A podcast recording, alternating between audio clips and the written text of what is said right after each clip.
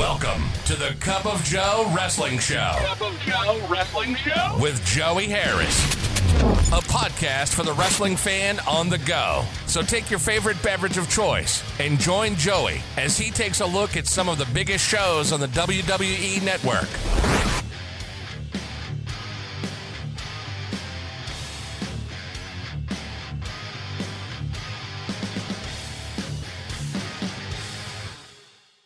Welcome, everyone, to the Cup of Joe Wrestling Show. I am your host, Joey Harris, and we are broadcasting from makeshift studios in the shadow of South Central Virginia. I tell you, that sounds so different than when I started back in January of 2020. The world has changed so much since then, but we've reached the dog days of summer, folks, and I am just slammed at work in my personal life. So, what I thought I would do here this week is take you back and talk about the beginnings of the show. I've always been interested since I was 13, so we're talking 32 years now, in wrestling since I became a fan.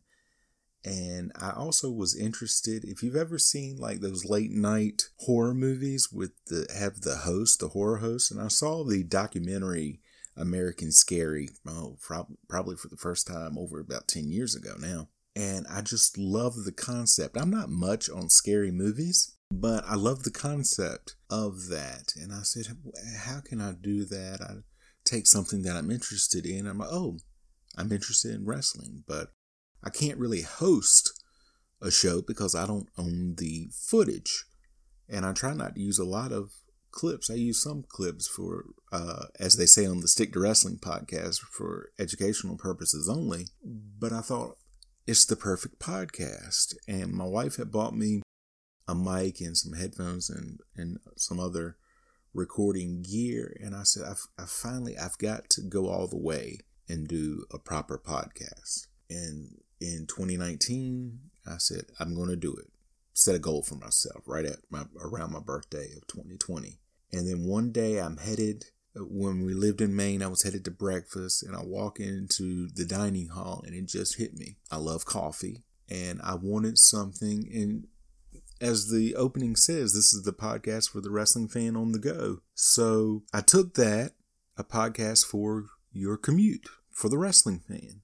And you drink coffee, Cup of Joe Wrestling Show. And it just came to me. Boom. Like that same day, I think I made the Twitter account January I just started and you listen to and the show and it was a, a, work in progress but I've come so far but I'm so proud of that first show and the shows that followed.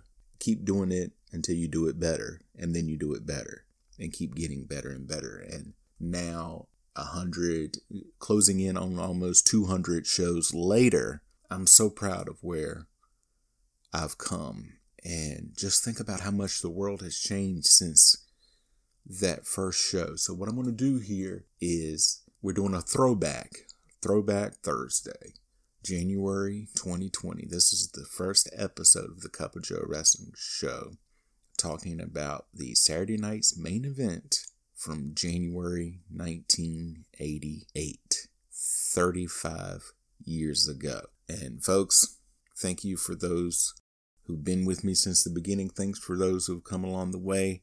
My heart is always with you, and we'll catch you next week. Enjoy this look back at the first episode of the Cup of Joe Wrestling Show. Welcome to the Cup of Joe Wrestling Show. I am your host, Joey Harris. This, this, is the podcast for the wrestling fan on the go. There are a lot of great podcasts out there, but you may not have six hours to listen to one. So take your favorite beverage of choice as we look at some of the biggest shows on the WWE network. Today we look at the first Saturday night's main event of 1988. Saturday night's main event 14 was broadcast on NBC on January the 2nd, 1988 it was taped December the 7th, 1987 from the Capitol Center in Landover, Maryland. I was nine and two weeks away from turning 10 when this aired. As I record this, I just had my birthday this past week. It was birthdays and business as usual at my job. This is the third busiest time of the year for my job, and due to some personnel decisions, I have been doing more than usual, which is very tiresome birthdays are really big in my family. My parents have three children. Our birthdays are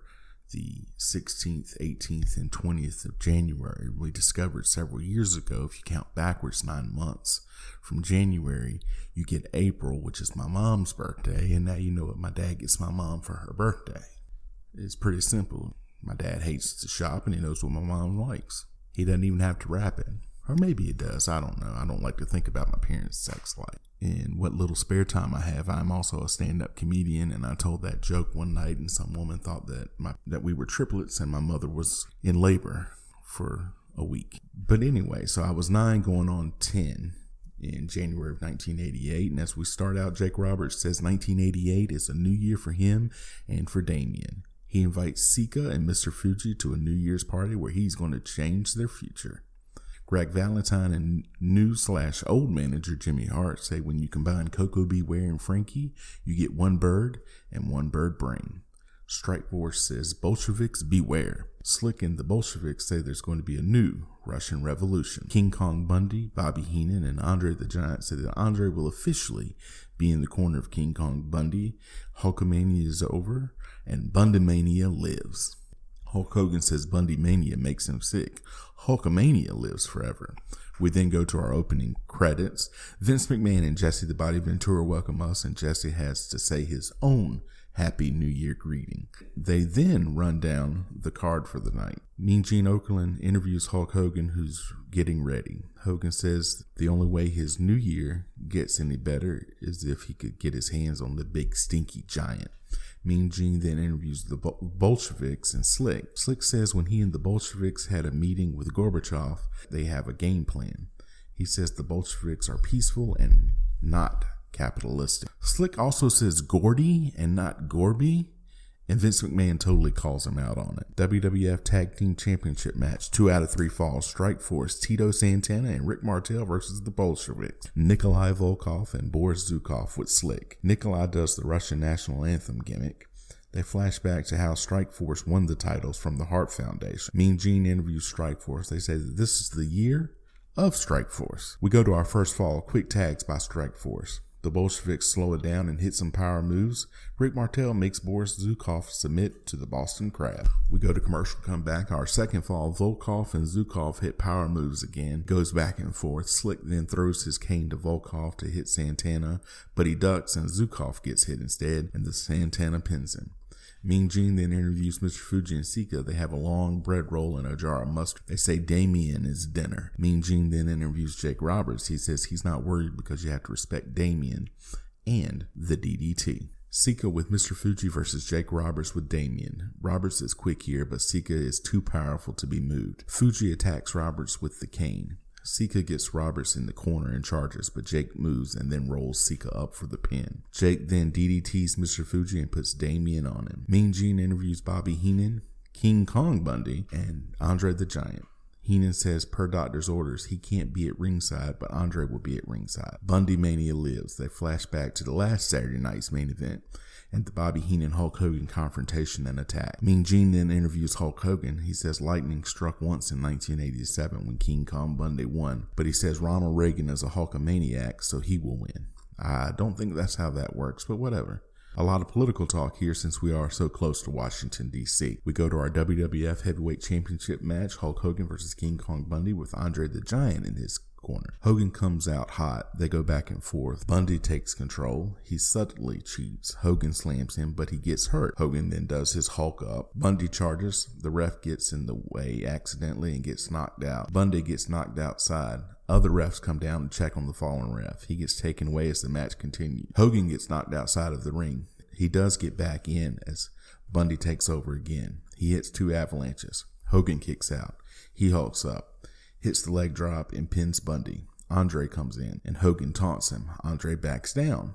Hogan must pose. If you listen to Bruce Prichard's podcast, there was always a spot in the show where Hogan has to pose per Vince McMahon's order. Andre comes back in and headbutts and chokes out Hogan. The British Bulldogs come out to help and get manhandled then Andre goes back to Hogan. More wrestlers come out and they struggle to get him off. Hacksaw Jim Duggan hits Andre with the 2x4 and that does it. It gets Andre off. But look at the, if you look at the show, if you look at that 2x4, it hits and breaks apart and one piece goes flying out into the audience. That could have been a really dangerous spot right there. Someone could have seriously gotten hurt. Doesn't look like they've They did, though, and they go on with the show. Jesse interviews Jimmy Hart and Greg Valentine. Valentine is happy being back with Jimmy Hart, so they do acknowledge that he was his manager before Valentine had gone with Luscious Johnny V, along with Brutus Beefcake to form the Dream Team, and then with Dino Bravo to form the new Dream Team.